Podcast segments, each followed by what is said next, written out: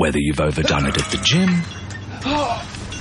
at the dinner table, or on the couch, AHM Health Insurance have a cover for you. Join direct at ahm.com.au.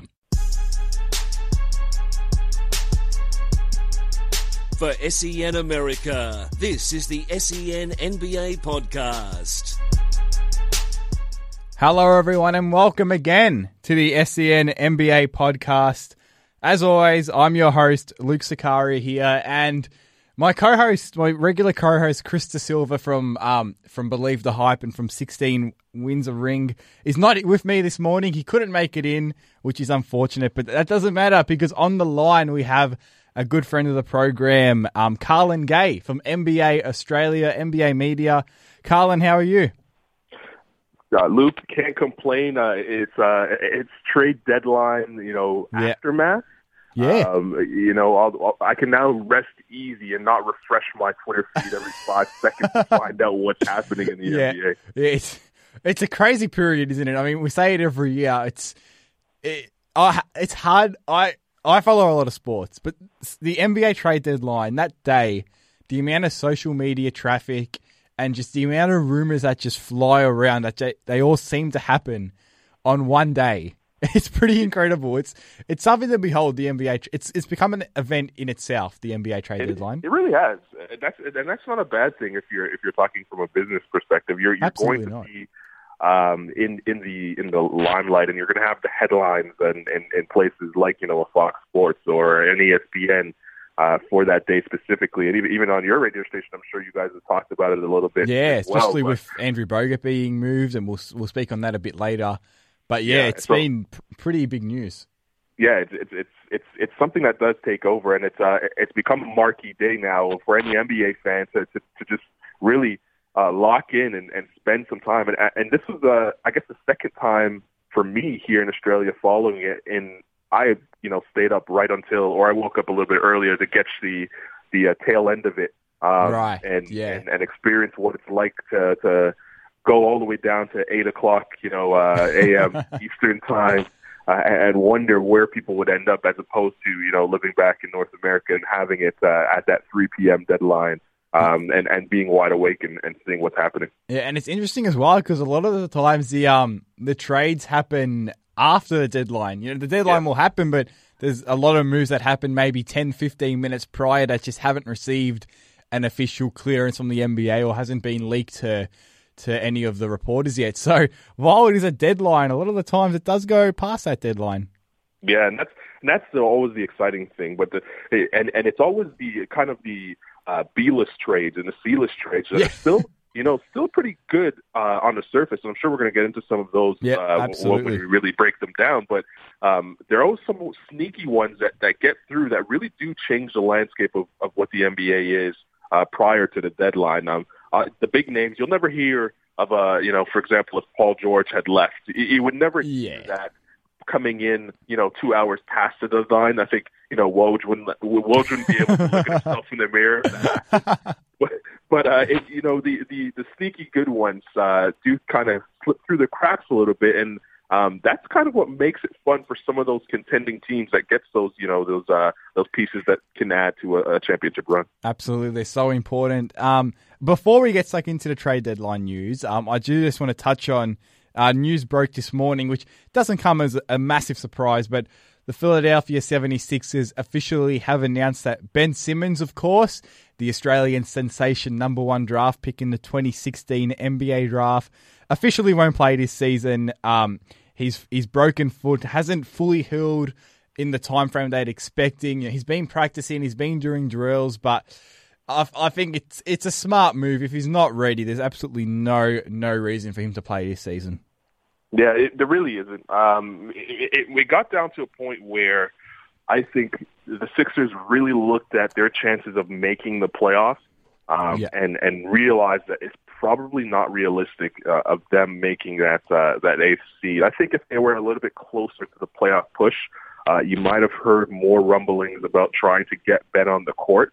Uh, but now the fact that his foot hasn't healed, I mean, forget about the fact that we don't get to see him as fans this season. That's scary in terms of what you know, if we get to see him ever. You know, because I mean, we're talking about a foot uh, that was broken, you know, months ago, and and on normal, you know, uh, you know, normal recovery time, uh, that foot should have been healed by now. Yeah. And it, it, it, a problem has come up. Uh, acute Jones fracture is what it is. Yeah. Uh, Kevin Durant had the same injury, and he came back uh, and had to leave again because it, it just it's one of those injuries that you just don't know how it's going to heal. It's different for everybody, and, and I think Ben's going through it a little bit now. And we it's a good thing he's not playing because I mean if that had if he had re-injured it, that could have been the end of his career before it even began. So um, I'm a little bit more worried at the fact that is, is this going to be something that we have to look at and say it's going to be a recurring injury? Because to be honest with you, I'm dying to see this guy get on the basketball, an NBA basketball court. I've seen him at every level.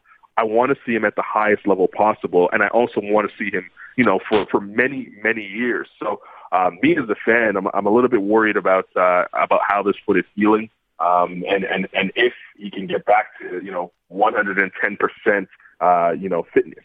Yeah, and it's an interesting point you make as well because he's a six ten guy, so he puts a lot of pressure on that foot. You got all that weight and that size, all that pressure going down on it, and for someone like Ben who who handles the ball a lot and at his size, he's going to be um, fighting for rebounds as well. So he kind of plays both positions. That's a lot of jumping up and down. It's a lot of running.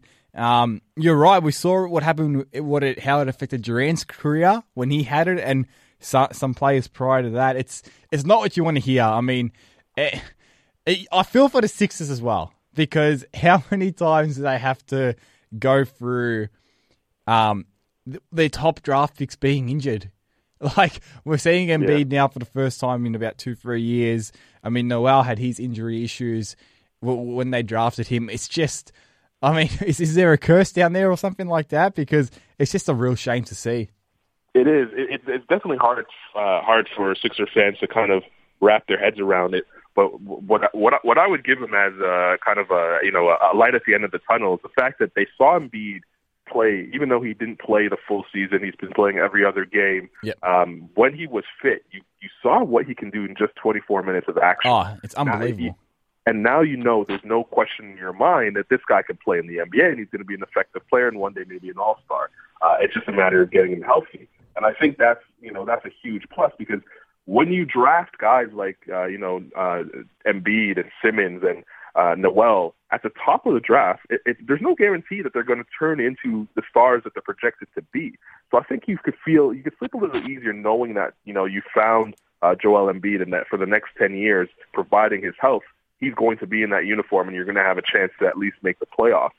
And then you add Ben Simmons to that list. I think Ben. I don't think anyone's questioning whether or not you know Ben can play at this level, but I think people need to find out whether he not he is that franchise guy that he can become. And uh, you know, you you talk about him being a potential either Lamar Odom or LeBron James. That's a big gap there. Whether he falls, you know, somewhere in between that, uh, that means, in my opinion, that he'll be an All Star. And I, I have no question that he he can become an All Star. Uh, it's just that you have to see it on the court really to make you sleep a little easier, like we did with Embiid. Um, uh, and that same goes for Noel. I think Noel, when he was healthy, uh, people were expecting him to be, you know, something special, and that we didn't really see that from him in his time on the court, and that made him expendable. So um, I, I think Philly's in a situation where uh, now knowing what they had with Embiid, they were able to a get rid of Noel, um, b uh, maybe give Okafor more, you know, opportunities because he's another high draft pick that uh, was supposed to be something special. But they need to figure out whether or not he fits their plans. Um, but we'll find out in summer league really what they have with with uh, Mr. Simmons because uh, again, um, I expect the world for him. Just make sure that he can walk up and down the court at least uh, before he can start running. Yeah, absolutely. It definitely makes his uh, his path to the NBA to the NBA court a lot more intriguing. Now, moving on as we um as we promised at the start of the show, we are going to go through the the trades that happened we're calling them the deadline deals, but we're going to start with one that happened a few days before, which we kind of have to. It's it set the entire NBA world on its head. It was really, it, to me, it was a shock in a way. Um, it, it wasn't. It wasn't. I mean, just in case you haven't realized it, we are talking about the Demarcus Cousins trade. I'm getting it caught up. The Pelicans received Demarcus Cousins and Omri Casspi, who actually got injured in his first game for the Pelicans, which was a shame. And in return, the Kings got back Buddy Hield, Tyreke Evans, Langston Galloway, a 2017 first rounder, and a second rounder as well. Um, for me, it's funny. Th- this happened on all- after the All Star game. This trade happened, and when it did happen, he almost forgot that there was an All Star game on that day. It got the All Star weekend, which, just on a side note, I found completely boring this year, and I think it needs a revamp. I don't know how, but I thought it was just very, very repetitive and boring. But that, that that's a topic for another matter. Right. Um, this deal just buried the All Star weekend and took on a life on its own. And like I said, I was I wasn't expecting the Demarcus to get traded this season after everything the Kings had come out and said publicly, whether that was um, Vlade Divac or ownership, and just uh, I didn't feel like he would get traded because they were making a kind of a playoff push to that eight seed, so they're finally in a in a semi winning position. I mean, you get to the first round, you get swept by Golden State, but I mean, just for the Sacramento Kings to be in the playoffs is an achievement. So they had that going for them. They had all the public statements. I didn't expect them to get traded, and then to see what actually they received back. Wow. I mean, I don't know if the market wasn't there. I mean, we heard Vladdy say in, in the press conference that they had better offers that they just didn't take because circumstances and this and that. I don't know how much better those offers actually were than this one. I don't know if this shows that teams were legitimately concerned about Demarcus's off-court attitude and his personality, but man, you you have to get more. He's the best center in Yeah. the league. You have to. It's uh, something had to happen behind closed doors that made them make this decision because what they received back is just mind-boggling bad, considering what they gave up. it, it's it's it's so hard. I think I think people need to really look back at um, history in the NBA in terms of transactions for marquee players and see what most of them got back to really truly understand um, either how poor or, or what the you know what the value they got back from the trade for for DeMarcus Cousins is. And to be quite honest with you, I'm not ready to say that it's one of the worst trades in NBA history because we I we can sit here and we honestly don't know. I mean, um, it's only been one day uh, really since uh, since the uh, since the trade has happened, and um, most people will call you know Boogie Cousins uh, you know the the best center in the league, and I'm not arguing that. Um, but when you have a franchise player, it's rare that you get back exact value for that franchise player. And um, the only way the Kings can really make it, uh, I guess, worthwhile for in people's opinions is if they do uh, something with those draft picks. And I understand they're going to be low, lower draft picks than even if they end up with them. I understand that they're going to be lower draft picks than you know where they would have selected Boogie Cousins, but I mean, you know, Isaiah Thomas was a late round draft pick in the second round, so uh, it, it could just happen. I mean, it, you, you never know. So um, I, I look back. The closest thing I was to something similar in terms of uh, getting back nothing for you know someone that really major franchise uh, was when Vince Carter got traded to the uh, New Jersey Nets at the time. Um, Yeah. the, the Raptors got back. They were supposed to get back Alonzo Mourning, Aaron Williams, and Eric Williams. Well, Alonzo Mourning decided that he wasn't going to come across the border and come play in Toronto, so he never even reported to the Raptors. They ended up with Eric Williams and Aaron Williams Wow. for Vince Carter. Yeah. We're talking about Vince Carter, the Hall of Famer In his prime. In his prime. Yeah. The reason why the Raptors are even relevant now, the reason why, to be quite honest with you, there was a boom in in terms of Canadians playing in the NBA right now. Nick Stauskas grew up watching Vince Carter, Andrew Wiggins, you know, Tyler Ennis. The list goes on. Tristan Thompson, Cory Joseph. All of these guys watched Vince Carter as a, as a kid, and they're the reason why they believe that they could make the NBA. If it wasn't for Vince Carter, uh, it wasn't Steve Nash. I don't I don't want anyone to sit here and you know tell you that Steve Nash was the guy to really, you know, capture their imaginations because it wasn't Steve Nash. It was absolutely Vince Carter. And the Raptors got back Aaron Williams and Eric Williams. And unless you're a hardcore NBA fan, you probably have to look at Wikipedia and know who those guys are. and, and they're they're not good basketball players, to put it quite nicely. Um, so they they got absolutely robbed. And they had draft picks with uh, to obviously go around along with those picks, but they flubbed those picks. So um, you know they they never really got value, and it set their franchise back. Uh, you know, close to 20 years because they really didn't get good up until now. And how long ago was Vince Carter in a Raptor uniform? It, it's been years, and, and I understand they had Bosh at the time as well, but you know, it, it still took them a very long time to get back to, you know, pl- at least playoff contention. Um, and I expect the Kings to really have a long road ahead of them, regardless of what they get for those draft picks, regardless if Buddy Hield turns into the next Steph Curry. it's still going to take a long time to get back to, uh, you know, at least competing for that eighth seed in the playoffs because DeMarcus Cousins, whether you like him or not personally, uh, or, or agree with, you know, the personality that he is, he's still uh, one of the top 15 players in the league and you know, when you give away that type of talent, it's hard to really uh, get back to to uh, you know being a, a relevant basketball team. I guess the other concern as well is we haven't really seen Sacramento take full advantage of their draft picks in the past. I mean, look at their recent drafting history, and it's not good. I mean, it's simply not good. So, considering they just got back one first rounder, like for Demarcus Cousins, you could only get one first rounder and then a second rounder. And like you said, it's not going to be.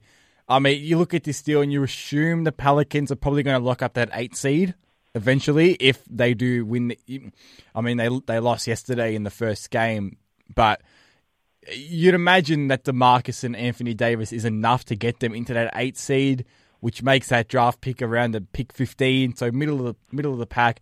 Granted, this is a deep draft, and a lot of experts are saying it's you'll be able to find talent deep in this draft, but when you look at the Kings and who they've drafted lately and the way some of their draft picks have panned out, it doesn't really breed much confidence that they're going to make the right decision.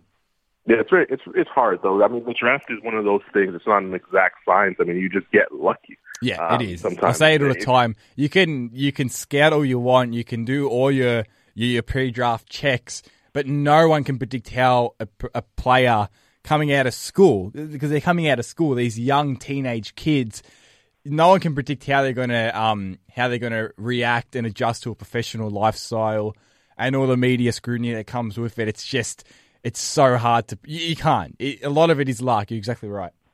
And not only that, I mean, they could probably you know adjust to all that stuff, and then you still got to count on the fact that they got to be healthy. Look at we just been talking about the yeah. Sixers that spent the last three years you know, waiting for their draft picks to even just get on the court to find yeah. out if they can fit an NBA style. So it, there's a lot that has to go right for these draft picks to be successful.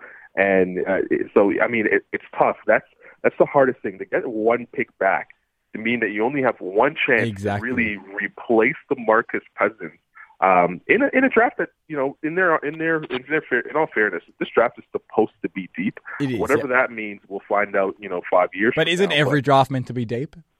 yeah, there are some some I guess some deeper than others, but yeah. This this one is supposed to be uh, you know talent rich and, and there's a lot of potential with with this specific draft. But we'll not we won't know that until five five years from now, to be quite honest. But I mean, you only have one shot at this thing. And the, as you said, the Pelicans have a re- really cha- a real chance of making the playoffs, which will only kill their uh, the uh, Sacramento Kings uh, now draft pick. But um, I, to be honest with you, I still I still see the Pelicans falling just outside of that playoff run. I, I don't think there's enough games for them to catch up, but that's a that's another topic at, at, at this point. But um, in terms of Sacramento, it's going to be really hard um, for them to sell to their fans, uh, to you know, to, to to people just like us uh, that you know critique them. Uh, that they got the uh, the better end of this deal, uh, considering how good Cousins is. But it could also be a situation where you know it, it becomes a little bit of a Ewing theory, to to quote Bill, Bill Simmons, uh, meaning you you to subtract your best player, uh, and, and sometimes you know uh, by just getting that best player out of there, you, you know, the rest of the team steps up and you become a better team, a uh, better unit as a, as opposed to having one guy that really carries you through. Yeah, and uh, l- l- let's not ignore the risk New Orleans are taking as well. I mean, I know that what they gave up was minimal to get DeMarcus yep. Cousins, but let's not ignore all the risks that we had associated with DeMarcus prior to the trade. Attitude, personality, character, and his contract situation. I mean, there's no guarantee he's staying in New Orleans past next season. So, I mean, you, you like I said, you look at what they gave up and you think, well, it's not much of a risk because they didn't really um, give up. They didn't lose a lot, but let's not ignore that this isn't a, a perfect deal for them either. As great as it is on paper, it's not absolutely perfect. Yeah, you're absolutely right, and I think people don't realize that yes, Sacramento may have not gotten you know the haul that they expected them to get with a talent like Boogie, but um, maybe they saw it as a, as a difference in, in that you know they got this guy out of the locker room that's going to relieve a lot of stress for Yeah. the entire organization, top Yeah. to bottom, and say, hey, you know what? It's not our problem anymore. It's, here's your problem. He's, he comes with 16 fouls, technical fouls. Yeah. One more, he gets another suspension. Almost got a couple last night, and in his in his Yeah, debut. his so first game. Yeah. Th- this is a guy that you know he's no choir boy. I mean, he does have he does come with baggage. He's very talented, but he does come with his fair share of baggage. And I have been on record saying that um, I, he- he's he, to me it's he's a ticking time bomb. I, I don't think that um, he's a leader. I don't think that he can you can build a franchise around him. Um, I think that this is going to be his best chance to prove everyone that says things like I do wrong because he doesn't have to be the leader of the team. That's Anthony Davis. Uh, he has a really good offensive minded coach in Alvin Gentry and someone whose temperament in Alvin Gentry could probably handle, you know, the little outbursts with Boogie Cousins. Um, but I, if, if it, you know, it comes out three years from now that A, he either, either leaves or B, it just doesn't work out in New Orleans, I think people are going to realize that, man, this guy just couldn't tap into the potential because he couldn't mature enough to be an NBA player. Yeah, exactly. So, I mean, we look back on it. it- It's gonna. It's one of those ones. It's a blockbuster, and with all blockbusters, you have to give it time. You have to see how both teams adjust, and um, we can only um, we can only wait for time for that one. Moving on to the next deal, and this is interesting. Obviously, we mentioned there the um the Pelicans lost the first game with Demarcus and Anthony Davis. They lost to the Rockets, and was mainly due to Lou Williams, who also got traded from from the Lakers. So the, the details of the deal: the Lakers got Corey Brewer and an unprotected 2017 first round pick. The Rockets get Lou Williams, which paid immediate dividends: 27 points, seven of 11 from downtown in his debut. I think it's a perfect fit. Lou Williams to the Houston Rockets. I mean, uh, it, it, you're absolutely right. I, I do agree. It is. I think it's the best team that he could possibly go to uh, to fit uh, what his style of play is, and really his style of play, if we're being quite honest, is shoot and you know ask questions. Secondly, it's, it's, and and play minimal defense. And uh, you know he's now the Rockets have a legitimate six man, someone they did not have uh, prior to this trade. And I understand that it, you know Eric Gordon does come off the bench, but Lou Williams is uh, is to me is a little bit more dynamic than Eric Gordon because he can create his own shot. I'm talking about Lou Williams, and I don't think Eric Gordon has uh, at, at this point of his career developed as much one-on-one skill as Lou Williams, you know, does have. There's only one other player in the league that can come off your bench, uh, in my opinion, be that dynamic, and his name is Jamal Crawford. Mhm. I, I think if you can't get him, I think Lou Williams is the next best thing. Um, and he proved it yesterday. Didn't warm up, didn't shoot around, didn't even know he was going to play in the game, and he walks into the game and you know drops a cool uh, what was it, 25 yesterday? 27. Or, or yeah. 27. I'm, I'm shortchanging him. 27 points, and that's what you get with Lou Will. You- You're going to get those type of games, and you have to uh, thinking forward because they're going to make the playoffs. The Rockets are Yeah. thinking forward. That when you are in a playoff series, you understand that you have to stop James Harden or try to. Um, now you have someone else on the team to game plan for because I don't think the Rockets really had that second option. Um, you know, to, to really you know cause problems or uh, that could take over games in that manner because a lot of their guys are you know catch and shoot guys. Lou Williams is another guy that can actually create. And by the way, they still have cap space to sign, uh, you know, an Andrew Bogut if that if that Yeah. does come up, Yeah. uh, or or you know a Matt Barnes to add toughness on the wing uh, to guard, you know, Kevin Durant if it does come to that. So, or you know, they still have options in, that uh, in that field. So they're not done yet. And I think people need to give start giving Daryl Morey some credit Mhm. in terms of what he's doing because I think three years ago he was getting killed for you know uh, the analytics stuff, the numbers, and looking at you know players as numbers, and a lot of the old school cats, and I, I'm sure they're still going to say this to this day, say you can't GM that way, but he has this Houston Rockets team in you know the third seed comfortably, maybe maybe even challenging the Spurs for the second seed by by the time it's all said and done, and basically playing his proper style basketball, meaning run up down the floor, shoot as many threes as possible, and try to outscore you. And he, he's not really concerned about the defensive end. So uh, I think Daryl Morey has to be given a lot of credit for taking the chances that he has and sticking to his plan and figuring out a way to make it work in today's NBA. Yeah, no doubt. He's definitely um, paving his own way to success. And I think it's a good deal for the Lakers as well. I mean, Corey Brewer, you take him. But if you tell me that you, you're going to get an unprotected first round pick in a draft that's, like we said earlier, is meant to be very deep for the position that they're in, I mean, rebuilding, you want to acquire as many young assets as possible. I, I think it's a good deal for the Lakers as well, and it does it makes them worse, which in turn increases their chances to keep their um their, their, their lottery pick. Of course, it's top three protected. So yeah. um, I think it's a good deal for both sides. The Lakers, like I said, if you told me you get a, an unprotected first round pick for a guy who's who's I'm pretty sure he's past 30 years old, Lou, he's just at that mark, that age mark, who's not going to help the Lakers in the future, I think you absolutely take that. I think the biggest trade um, off the court at the trade deadline was getting Magic in the front office because now yes. the Lakers have that you know that uh, resurgence of everyone's talking about them as a destination now. Mm-hmm. Uh, once again, I, I think Jim Buss and you know and Mitch Kupchak, who Mitch had done a great job in his position, um, but you know what? It, it, your job comes a lot harder when you don't have a franchise player, and obviously when you lose one of the greatest, you know, shooting guards of all time, not just a franchise. Player. It makes a difference it, it makes a huge difference. And I, I think it was a little bit tougher to to try and get people to LA. So, um, you know, Magic being in there is bringing in new life.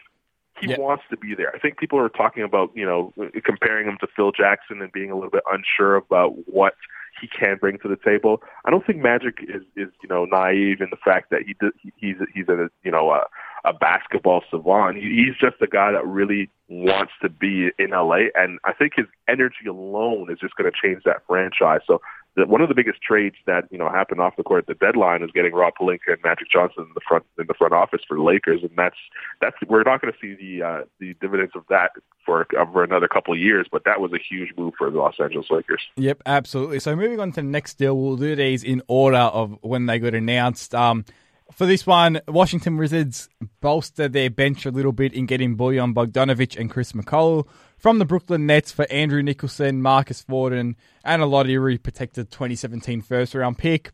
Not much to see here. I think it's just the Wizards adding a little bit more scoring and a bit more depth to a bench that's not good.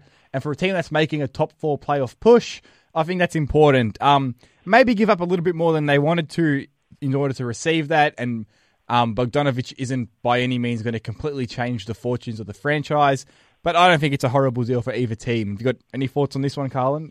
It was a deal that they had to make. As you said, the Wizards are, you know, one of the worst uh, in terms of bench scoring. I think they're bottom three in the league in terms of bench scoring. So he has someone that, you know, he knows his role. He's coming in. He's not going to start. He's just going to come in off the bench and try to put in as much points as he can. I think he's averaging 13 right now, and yeah. that's better than what they had before. So, yeah, good deal for them. They they they can continue the playoff push, but a lot of it, as you said, is going to have to do with you know John Wall and and Brad Beal. Bogdanovic is not turning them into a championship contending team. So yeah, yeah they, I think they, I think in my opinion, they're going to end up being the same uh, team at the end of the day. Yeah, and of course, you can never argue when the Brooklyn Nets get a draft pick as opposed to giving one up. So that's a tick for them. Yeah, for, for um, the next one involved the Atlanta Hawks and the Philadelphia 76ers. The Sixers got Tiago Splitter and draft considerations. Atlanta Hawks had Ersan Ilyasova and a future second round pick. Again, not too much to see here. Benefits both sides. Um, Philadelphia get rid of Ilyasova and kind of free up some room in their in their front court. We probably don't expect them to keep Tiago Splitter. They're still a bit unsure what they're going to do with him. For the Hawks, you get Ersan Ilyasova, adds a bit of shooting to that to that second unit. Um, they did give up Mike Scott as well later in the day, so it kind of frees up some time for Ersan. Um, again, not really much to see here. Just just a, a, solid deal for both teams. That's not really going to change much. Yeah, the only thing I would say is though, as a Hawk fan, um, he, he would be very happy to find out they're actually trying to get pieces around the puzzle. I mean, reports came out yesterday. They tried to get Jimmy Butler. They tried to get Paul George. Yeah. Whereas a couple months ago, they were sellers. You know, they yeah. were trying to get rid of Paul Millsap. Millsap they were trying got to, rid of Korver. They got rid of Korver, so for nothing, right? So um, the fact that that has changed, that mentality has changed. Uh, you know, as a Hawk fan, you should be happy to hear that. So that's that's my take on on what their trade deadline was. I, I mean, Ilyasova had not much to say on him. It's just the fact that they were very aggressive at the trade deadline, and I think they'll be aggressive in the offseason as well. That's an interesting one, though. So you, you say, yes, that's a positive for them on a fan perspective, but at the same time, to have your franchise, franchise um, shifting directions and, and philosophies that quickly on a dime in the same season, I mean, it does, to me, that kind of says, well, do they really know what their or, or, what do they want their identity to be? What are they trying to do as a franchise to have those um, dramatic changes in in fourths mid season? Yeah. It's an interesting one. It's an interesting Very. one. But it does happen, and and no, it does. Yeah, great. The great yep. franchises, you know, um, you know, roll with kind of the punches in that certain in, in that uh, in that instance. I mean, um, that's how some of the great teams are built. Uh, uh sometimes, you know, yeah, it's uh, there's there's times where you know I, I, I can remember back being the Raptor fan, a Raptor fan, um, the, the Rudy Gay trade. The yeah. Raptors were they traded Rudy Gay, um, and then Kyle Lowry was really minutes away from becoming a New York Knick. Uh, he, he was going to be a Knick, and at the time the Knicks were you know a team that was uh, play, making a playoff push. The Raptors were there, but they were kind of figuring out, hey, we don't have the core to do it. Kyle Lowry's not the guy. We get rid of, we just got rid of Rudy Gay, who was our best player at the time. And then all of a sudden, um, you know, they win the division that year. Yeah. so yeah. It, it, it could happen really quickly. And uh, they go out and at the deadline get, you know, Patrick Patterson, uh, I think it was. They made another move or yeah. to, to get some, some some more pieces there. So it it, it really can change quickly. And as a GM, you have to be fluid. Um, when Atlanta was going through those trade rumors, I think that was around the last time we spoke. Uh, yeah, Atlanta was, was going through the trade, trade rumors. Yep and uh, and and we were we were saying to ourselves, you know what, if Millsap's next to go. Where would he go? And then he now he's on the All Star team. Yeah. We weren't expecting that. So, yeah. um, I, you know, it probably shocked it probably shocked most, and even the you know the Atlanta front office that Millsap would turn into a guy that becomes an All Star, and that they're still in the fifth spot. And probably yeah. right now, if they matched up with Toronto, I think they think that they have a good chance of giving yeah. Toronto a good series. So. Um, you know, it, it, does change quickly. Yeah, it shows how fragile the NBA landscape is. Moving on now, now this one was a bit of a biggie, and it's one that really we haven't really got much clarity yet on what's going to happen. 76ers receive Andrew Bogut, Justin Anderson, and a top 18 protected first round pick. Of course, the question mark there is Bogut. He's not going to play for Philadelphia. It's just a matter of where he's going to go. Dallas get back Nerlens Noel. Um, I like this trade for both teams. I think getting back Noel, if you're the Mavericks, a lot of similarities to Tyson Chandler, who had his best success playing under Rick Carlisle in a Rick Carlisle system. You have that athletic big who can finish prolifically, uh, uh, roll into the basket off a pick and roll. He can block shots, he can defend, he can rebound, he can run the floor. For a team that, um, another team that's kind of a bit unsure of where they're going, to get someone like Noel who can add to them, I like that move. You didn't give up much for him. I mean, Justin Anderson, it really depends on how you value him. Um, he hasn't shown too much. He's shown a bit of athleticism, hasn't shown too much in what he's done so far in Dallas. The pick's obviously got a lot of protections on it, and it comes down to Andrew Bogut. I mean, where's he going to go? I mean, it's. Uh, I guess. I guess Aussies are putting a uh, a wall against uh, against Philadelphia because that's the second Aussie that's now not going to play for for Philly this this season if you if you, count Simmons and Bogut. Uh, but it, but Bogut obviously doesn't want to play there. He, no. he wants a chance to win. Yeah. Um, and I think Philly understands that. But I also thought that they made the move to try and make a second move um, to try and dangle the Bogut's expiring contract, which they couldn't. Some, they couldn't find a partner for him. Yeah, maybe get some draft picks back, but no one, no one took the bait. So yeah. now they're stuck, uh, and they have to kind of buy him out, which they'll probably do.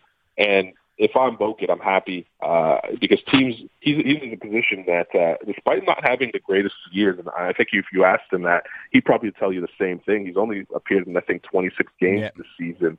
Uh, he's been in and out of the lineup, um, and he him going to Dallas. I don't think he went to Dallas to be one of the worst teams in the league. I think he went to Dallas to know that you know he had an opportunity to compete in the playoffs. Yeah, so. I, I, I actually I spoke to him um in the off season when he was down here in Melbourne and he said he said he I mean obviously it was a trade, but obviously he wasn't too he wasn't going to stay in Golden State after what happened with Durant, obviously with right. their roster situation, and he wanted to go somewhere where he wanted to win and wanted to at least have a chance to win.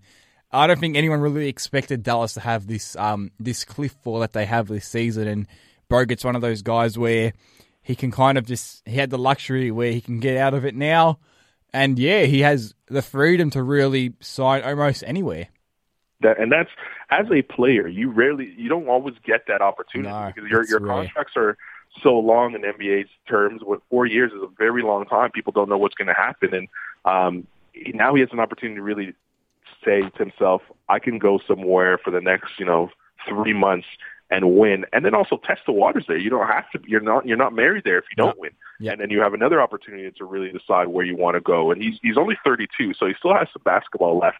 Uh, and I know I know I, I, from from speaking to him, I, I have a feeling that he's not ready to hang them up. I, I think he wants one more kick the can and, a- and Yeah. a long one to really you know go out on on the right terms. Uh, and I think getting a championship is is very very high on his priority list. So. Um, I've been hearing Cleveland. I've been hearing, you know, San Antonio and, and, and Houston. How about a Um, return to Golden State? There was that report and- yesterday that the NBA rules actually allow that now. It's uh, um, he's considering how what happened and circumstances. He's allowed to sign back with Golden State, which is Yeah, unlikely, but I mean, Very, yeah. it's fun. I don't it's, think- it's fun to talk fun about. Definitely. it's, it's, it's one of those NBA 2K trades that you stick him on there. But uh, I, I think I think uh, me personally, um, and and knowing and, and speaking to him a little bit here and there, and um, seeing in terms of fit wise where I think he would best fit would be either San Antonio and Houston. Not Right. saying that Cleveland wouldn't find a spot for him. I just don't think.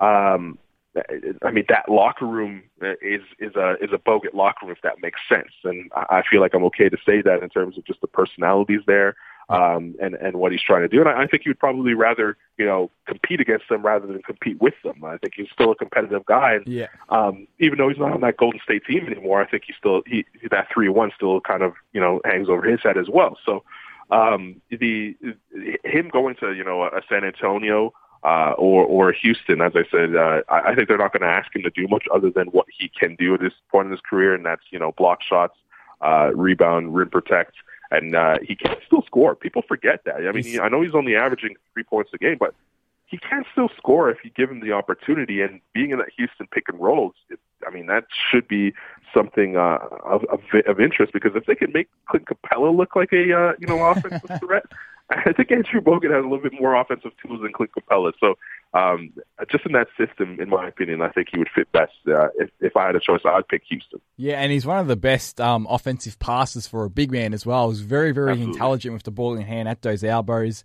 Um, he would give the Rockets a different look as well. Give them something a bit different on the defensive end that they haven't had in a long time. So that would be a very, very nice fit without a doubt. Moving on to the next deal, which involved another one which kind of moved some some pretty important rotational pieces involving Oklahoma City and the Chicago Bulls. OKC received Taj Gibson, Doug McDermott, and a 2018 second round pick. The Bulls, in return, get Anthony Morrow, Joffrey Lauvergne, and Cameron Payne. Um, this is one of those deals where if you're OKC, I look at this and I say, you look at OKC and you you, you need more floor spacing. Taj Gibson doesn't give you that. Doug McDermott does. So you kind of get a compromise there. You give up Anthony Morrow, who for me has always been one of the most underplayed players in the NBA. I've always really, really valued his skill set. For some reason, he just doesn't get on the court. Maybe that changes in Chicago. Who knows? Cameron Payne is a guy where a lot of people have had high hopes for. He hasn't panned out yet. He's been injured a lot. His opportunities have been um, up and down. Maybe he can flourish in Chicago. Who knows? Joffrey Lauvergne, you, you know what you're going to get with him. It's 2018 second round pick, not much value at the moment. So this trade is one where both teams get get good and bad pieces. It's one where it's kind of just you got to see how it pans out. I think we're starting to see Chicago dismantle that uh, Yeah, that core. that I core. mean, it, it started it started with D Rose uh, a year ago, and um, or in the off season, I should say. And now Taj Gibson, if you're a Chicago Bull fan, he was the one constant uh, throughout you know this core uh, that was left over from you know Tom Thibodeau's time.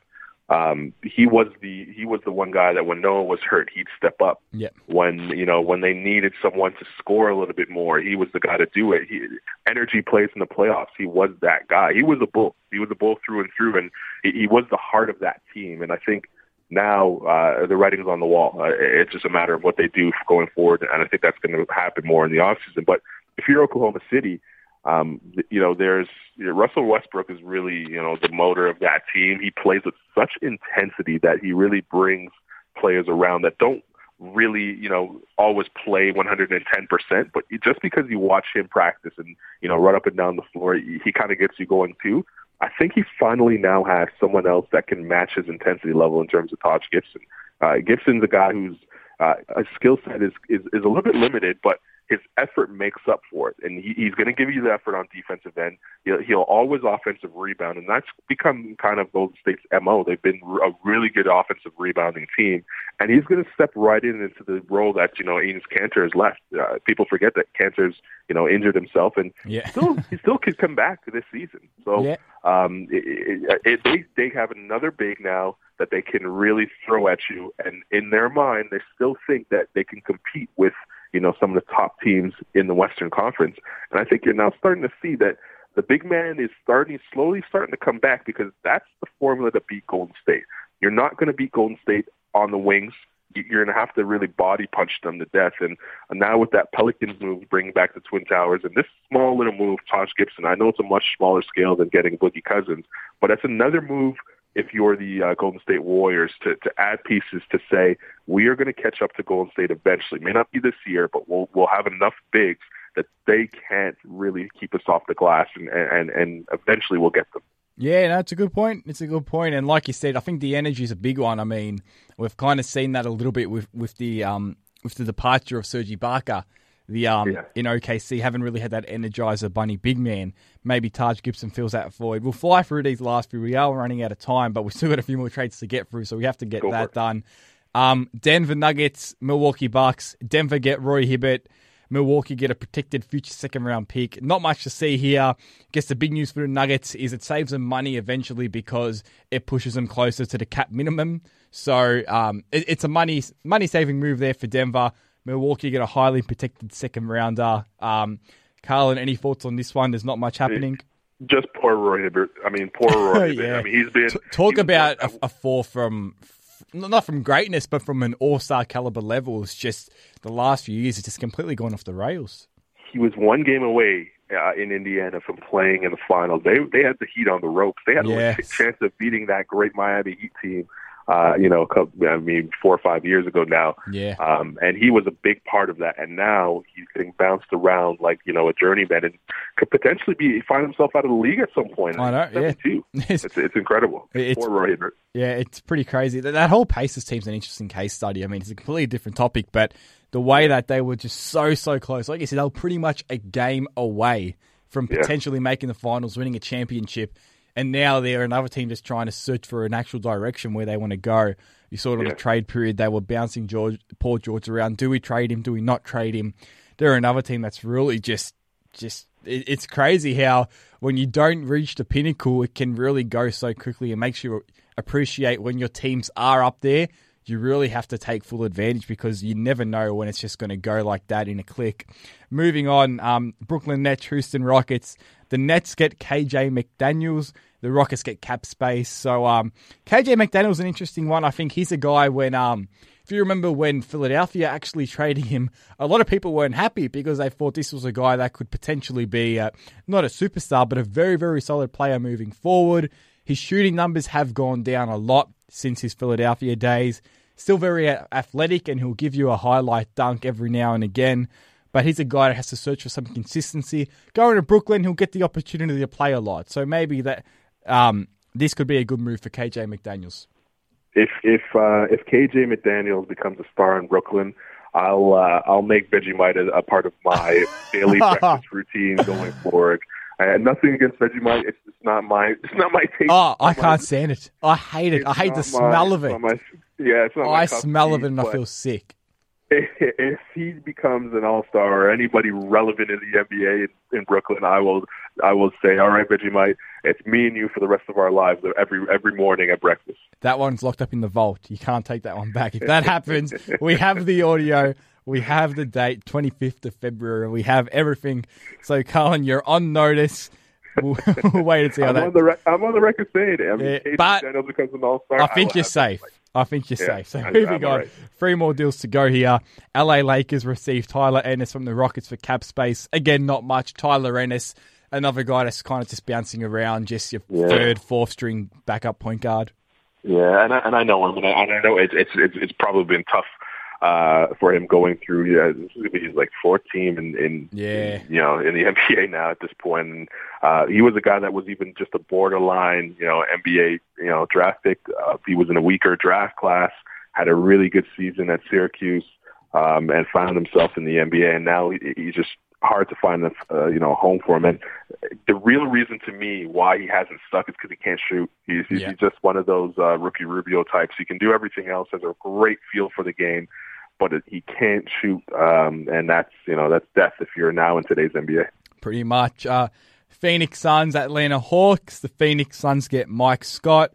The Atlanta Hawks get protected second round pick and cash considerations. Again, like the Roy Hibbert move, this helps the Suns try and reach that cap minimum. I mean, Mike Scott's another guy who kind of just he'll give you something, but he won't give you much. No, but he's a good rotation player. I think Yeah, you, you have him on your team as a, seven eighth man. He gives you a little bit of toughness, and uh, you know he'll he'll give you one of those plays that don't show up in the stat sheet, but that still leads to a win type deal. So I like Mike Scott. I, he could play for my team any day, but I mean, um, most NBA fans probably don't know who Mike Scott is, or Yeah. or really care who Mike Scott is. Pretty So, much. And this yeah. We'll end on this one, and this is actually one that could change things going forward in the playoffs. Toronto Raptors get PJ Tucker, the Phoenix Suns get Jared Sullinger and 2017 and 2018 second round draft picks. If you're the Raptors, you had to something had to change. You had to get a new piece in because the way the team was constructed, I mean, they had this a massive, massive patch in the season where things didn't go to plan. Something had to change. Now, PJ Tucker's not gonna, he's not gonna change the franchise dramatically, but No. he's a guy that can come in, and if you do happen to face up against the Cavaliers sometime in the playoffs, he's a guy you can stick on LeBron. He's not going to stop LeBron. No one can stop LeBron. But he can definitely distract LeBron and make him work hard because we know PJ Tucker's a very, very physical and um, in your face type perimeter defender. And I think that's what the Raptors needed. Uh, they Yeah. needed to get better on the defensive end. They did that earlier uh, before the deadline with Serge Ibaka. I think that's a big deal. I'm sure you guys have talked about that in length on this podcast. And then you add PJ Tucker, and I think you, you know what you get defensively, but what he also adds is just a toughness that the Raptors haven't had in, in a very long time. And um, I, I was expecting the Raptors to, you know, if they had not got this deal done, to to make a real strong push to try and get Matt Barnes. Uh, Matt Barnes obviously not as young as he once was, but he, he just just provides a little bit of grit, and I think the Raptors need that. That you know the toughest you know person in that organization was Masai Ujiri. I mean, Masai Ujiri uh, went out and before the Brooklyn series two years ago went to Brooklyn and said, you know, uh, the famous words uh, at a pep rally saying Yeah. "F Brooklyn." Yeah. Um, and then and then, you know the, he followed up the same the same thing uh, the year after. Yeah. And that team never really kind of rallied around that the way I think Masai really wanted them to. He wanted them to have an attitude, a swagger about them. Um, if you go back to his teams in Denver, those his teams in Denver had a little bit of a toughness to them that the Raptors haven't been able to get. Uh, and I think PJ Tucker adds that sort of toughness, and I think you get a little bit of that with Serge Ibaka. So it, it, this is a. I don't think in the standings it's going to make a big difference. Uh, I think the Raptors are going to be in that third or fourth seed, but I think you'll see them be a little bit tougher in the playoffs, and that's uh, I, you know sometimes you make moves for a regular season, sometimes you make playoff moves, and I think this is a playoff move. Yeah, and it, like I said, it gives them a different look they they were desperately in need for. And if you're Phoenix as well, I think you're a little disappointed that you couldn't push out a first round pick for PJ Tucker. Yeah. You know, they had on for him for quite a bit, trying to to ride his value up. We saw what he can do there. You'd have to be a, just a little bit disappointed you couldn't really get a first round pick for him. Yeah, well, I mean, he, he- to be honest, he's not worth the first round pick, and I think Yeah, um, are good. maybe a late, late first rounder. I don't know. I reckon And- if, if you bargained enough, you could get one. Yeah, it probably would have been a late pick uh, considering the Raptors are Yeah, going to uh, yeah. probably make at least the second round. But um, yeah, I don't, I don't know that PJ Tucker really warrants it. But I mean, you, you get him off the books. Uh, you're you're Yeah. helping a you know a playoff team. You're putting him in a good situation. Um, and this is one of those when you know the Raptors have or the Phoenix Suns have uh, in their back pocket when it comes to a trade that maybe they can't perform on their own and need a third team. They call up the Raptors and say, "Hey, remember when you know, we gave you PJ Tucker, you know, five years ago, or, you know, whatever the case is. I, I think that feels like that happened all the time in the NBA, um, where, you know, uh, there's always like a you know uh, an IOU kind of sort Yeah. of it. I think this one is, is a is a Raptor IOU to Suns for sure. And it does It just finally Jared Sullinger. Um, he's another guy Oh, that's gosh. yeah can't find his footing. No, I mean he, he he's he was completely out of shape uh, Yeah. this season. And to be fair, he has he was injured, so there was a reason why he wasn't you know in shape because he wasn't able to work out. But um, the Raptors in this situation knew that going in. That's why they only gave him a one year deal. Yeah. Uh, so he, he's now it's a big crossroads for him. He, he's now going to the off season as a free agent, has to get into shape and find himself on an NBA team. I think he will, but he definitely won't make the money that he uh, you know he probably deserves if he was in full full form. Absolutely. Well, Carlan, as always, appreciate your time coming on the SEN NBA podcast. It was a fun one. A lot of moves to get through, a lot of moves that could potentially change the way we look at the NBA moving forward this season. Before I let you go, where can everyone find all your stuff? Yeah, absolutely. You can find me at uh, the Carlan Gay on Twitter. Uh, you can join myself and Benyam Kidane every Wednesday at Yes. 3.30 Eastern Time uh, for our Facebook Live session.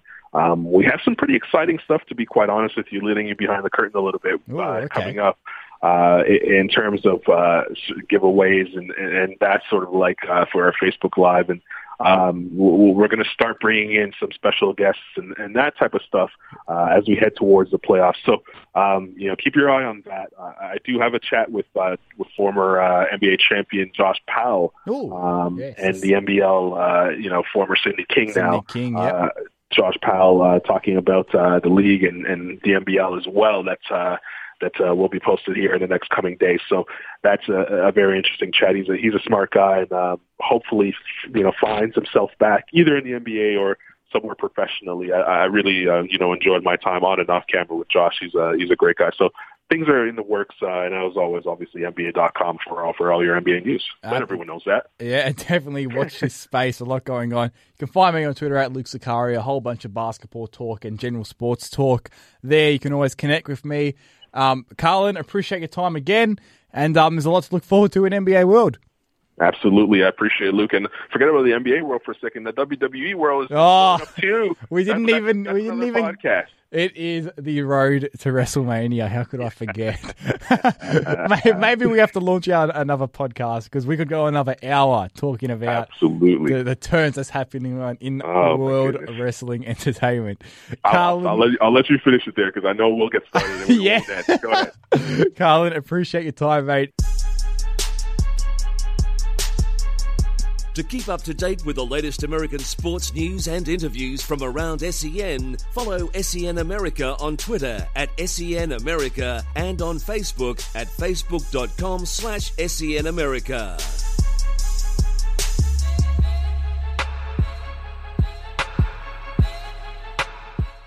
Whether you've overdone it at the gym, at the dinner table, or on the couch,